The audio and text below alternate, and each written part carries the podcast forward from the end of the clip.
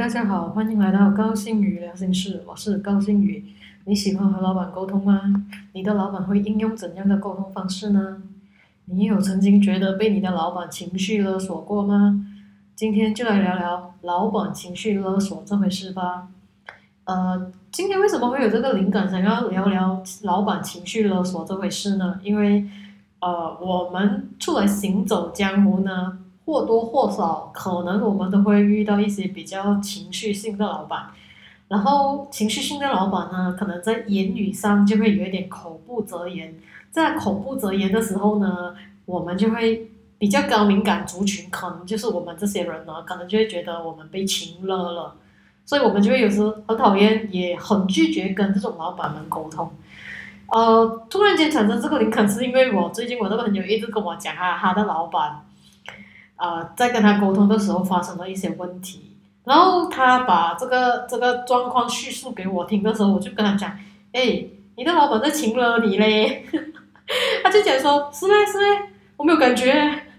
因为我我本身很奇怪，我听到那些特定的字眼，我就觉得，哎，你老板很奇怪，怎么会用这样的字眼来跟你沟通的嘞？因为这种沟通方式不应该是出现在。不应该出现在一些公事上的沟通，所以我就觉得很奇怪。我就问我朋友：“你不真的不觉得呢？”他讲说没有感觉。呃，好吧，我现在先讲一讲那几个字眼吧。那几个字眼就是 “OK 咯，都是我的错咯。”这样你你你满意了吗？啊，OK，这这这这几个字眼，大家有没有觉得很熟悉呢？这种字眼啊，通常都是我们在跟另一半吵架啊，或者是我们跟孩子吵架，或者是。一份是我们跟朋友之间的吵架才会出现的字眼呢，很奇怪吧？在一个老板的口中出现这样的字眼，我我那时候我真的是觉得哦有点奇怪，怎么会出现这样的字眼？所以我就讲你老板请了你，哦，所以我的朋友后来有听了我的分析，他也讲说，哎是哎，他真的是在请了我嘞，因为。其实是发生一件小事而已啦。我的朋友是在工作上在跟他的老板报告一些事情，然后我的朋友有加上了一些啊个人意见，然后希望他老板可以重新再接纳，这样重新再思考这件事情，看有没有一些更更加多的一些我们所谓的 alternative way，然后 to 去去做出一些更好的选择吧。因为毕竟工作上我们必。要必须要以部门的利益为至上，或者是以公司的利益为至上的。如果不这样做，当然了，老板那那种公司请我们回去，也不可能请我们吃这样啊，我们白做工吧。所以我们一定要必须以他们的利益至上。所以那时候我就他他他就是这样子去跟他的老板沟通。后来可能他跟他的老板中有发生了一些争执吧，然后他的老板就出现了这样的一句话，就是。你们喜欢呢？反正这都是我的错的啦。哎呀，算了算了，这这这种态度其实对我来讲，表明了第一，你在请了你的员工。如果你的员工是那种讲真的没心没肺的人啊，可能也不会那么在意。可偏偏的，我的朋友是一个很在意老板评价的人，所以他就是不幸的中招了。所以在他不幸的中招了，当然我的朋友就哇。有负负负面情绪上升呐，因为有时候我打电话给他的时候，他就是开始来来跟我讲啊，我就再听听听，我就觉得其实事情方面没有谁对谁错，我可以讲说，因为大家有大家的立场，可是我觉得在表达方面可以不用不不可以用一些更好的字眼，而不是用一些这么情绪化的字眼，因为对我来讲，算了算了，都是我的错啦，随便啦，这样就好了啦。是一个拒绝沟通的方法来的，或者是拒绝沟通的一些句子。当老板讲出了这句话，这样我们该做什么吗？其实我们根本什么都做不了，我们唯一能做的就是我们闭嘴，开开他的房间门，走出他的房门，然后跟他讲拜拜，就只能这样子做而已啊！因为毕竟他已经气在头上，我们什么都不可以再跟他沟通了。他也摆明了他不要跟你沟通，所以。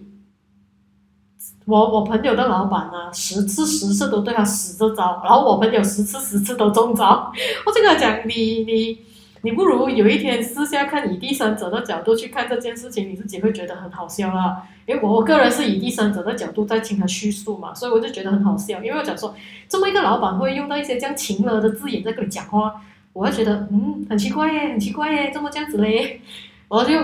我我也带着满肚子的疑问去去这样子跟他跟他了了解哈。后来我才发现呢，因为可能呢，这这位老板其实我也认识的，然后可能他他自己本身他他是比较一个急性子的老板，如果我们口中说出的答案并不如这位老板的意呢，他就可能会去出现一些比较负面性的字眼，然后让我们觉得他拒绝沟通。啊，这位老板其实是一位好人来的，因为他还蛮照顾我，他也蛮提醒我的，所以我就觉觉得可能是在在大家的一些字眼上跟情绪上一上来的时候呢，就会造成一些我们有一个感觉就是老板在请了员工。所以就就变成他每天都有这样的一个问题。当然，我自己本身呢，我也是有遇过老板请了我啦，所以我我自己本身会觉得，老板请了真的是一件糟糕的事情。呃，我自己本身的故事呃比较简单，因为我当时候是在负责一个项目。然后那个项目，呃，我相信前几集我的 podcast 也有提过，就是我在负责一个年度的项目。这个年度的项目牵扯很多部门，牵扯很多人，也牵扯很多背后一些看不到的一些，不能讲黑暗运作，就是见不得人或者是比较不可以上台面的运作。所以我当时就真的是呃，叫天不应，叫地不稳。然后呃，我也有去跟老板讲，哎，我可能负荷不了。我的老板其实是根本没有听我讲话的哦，他只是希望我跟他讲说，你做得到，你一定做得到。然后他请哦，他请了我的方法很特别，他就是看着我，然后就是以一种很高高深莫测的眼神看着我，然后期望我讲出那个字眼是我说得到，我哎哎，不是我说得到，是我做得到。这我这这个是最高级的情了，是因为他根本不用语言来情了你，他只是以情绪来情了你。我觉得这已经是赢了很多。后来当然很多人就讲我嘛，就讲诶，怎么你不要跟他讲出来，不要讲出那个实情。我就想说，实情大家都有眼看，他都不要接受那个实情，他根本就是希望我只能以一人之势去打倒所有的怪兽。我能做什么？我还我还这样子跟我的朋友们讲。所以那时候我我笨嘛，那时候当然啦要薪水啊，也是就就笨了，就收这个情了，不用紧，我收这个情了。然后当当然这个情了过了没有多久之后呢，我就跟他丢信，然后跟他讲老板我不干了，因为这种这种高级的情绪勒索呢，对对我来讲啊，那时候对我的身体真的有害呀，因为我那时候睡也睡不好。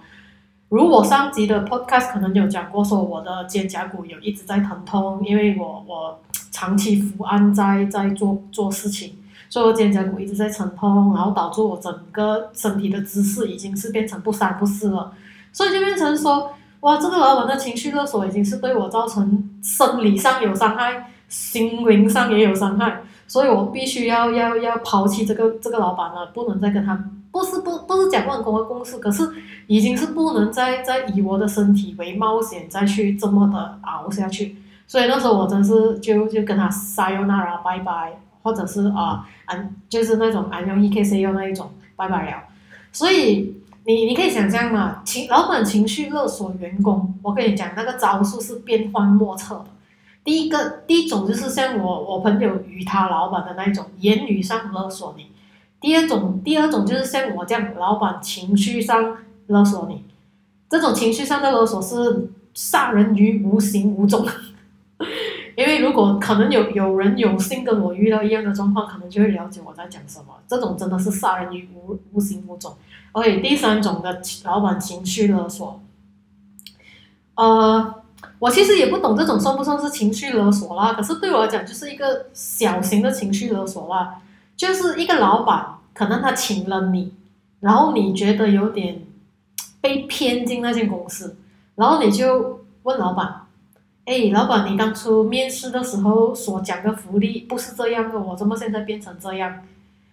然后老板就想说：“哦，现在我们的公司呃经营啊、还在上着轨道啊，所以我现在请你进来就是帮忙公司打拼啊什么啊，然后当公司有所成的时候啊，就要可能给股份啊，或者是或者是啊、给你一点实权什么什么，就是一直在为你画大饼啊，那个老板在一直为你画大饼啊。可是其实反面来看呢、这也是另外一种变相的小小型的情声这样语言上的勒索你。他是希望你付出你的劳力，当然我们是有拿薪水的，我们就只是付出我们该该有的那一个劳力去拿那个薪水。可是他希望你做的更多，所以他就一直画画那种大饼跟你讲说，你做多一点，不用怕亏本的，等公司上了轨道啊，然后我就可以啊、呃把公司可能的那种所有的东西交给你打理啊，什么什么什么，一大堆之类的画大饼给你啦。可是这种变相的情绪勒索，对我来讲啊，就是老板也太卑鄙了。我们不能讲说天下的老板这样，天下的乌鸦一般黑。可是当一个老板已经用要用到这样的招数来讲，我可以跟你讲啊，如果你听一次他没有实现，第二次他也没有实现，第三次你已经可以要去找工了，因为他永远都不会实现他的诺言。为什么？因为他只是希望以一些语言上的甜言蜜语在留着你。如果啦，你真的是要屈服于这些甜言蜜变相的甜言蜜语的情绪勒索，哇，这个是我新发明的词，变相的甜言蜜语情绪勒索。他就是以一些这样简单的东西来来甜言蜜语哄你的话啊，我可以跟你讲，你永远你都不会看到你前面那这些东西在实现着，反而你可能会为了这间公司而花掉一些。可能会赔上自己的健康，我不懂；可能会赔上自己的时间，我也不懂。因为时，可能赔上你自己的兴趣，我也不懂。因为，我也不懂你会以什么去换一些这样的代价啦。如果你觉得值得，你你你甘愿这样被勒索，哦，OK，那是你心甘情愿。这样我们无话可说，那个真的是我我们无话可说，因为那个是个人选择，我们必须尊重啊、自由意志嘛。可是，如果有一天你发现这样的东西已经不对劲，我反而觉得你不如退一步来看一看，那个那个现在的形势是如何。如果形势真的是如我所讲的，是裹着甜言蜜语的情绪勒索呢，我反而劝你，倒不如勇敢的走出来，可能前面还有另外一片天空。因为有时候我们会觉得我们在这里，我们在外面找到另外一间天。另外一片天空，是因为我们被我们自己的想法给困着，所以我们永远都在受着老板的这种情绪勒索，因为觉得哇，我再也找不到更好的工，我再也找不到这样好的公司，什么一大堆之类的。可是我跟你讲，当我们勇敢踏出那一步了，看出看到的世界可能是不一样的。讲起不一样，现在我我又要讲另外一个故事，也是有关情绪勒索，然后这个情绪勒索是比较可爱的，因为。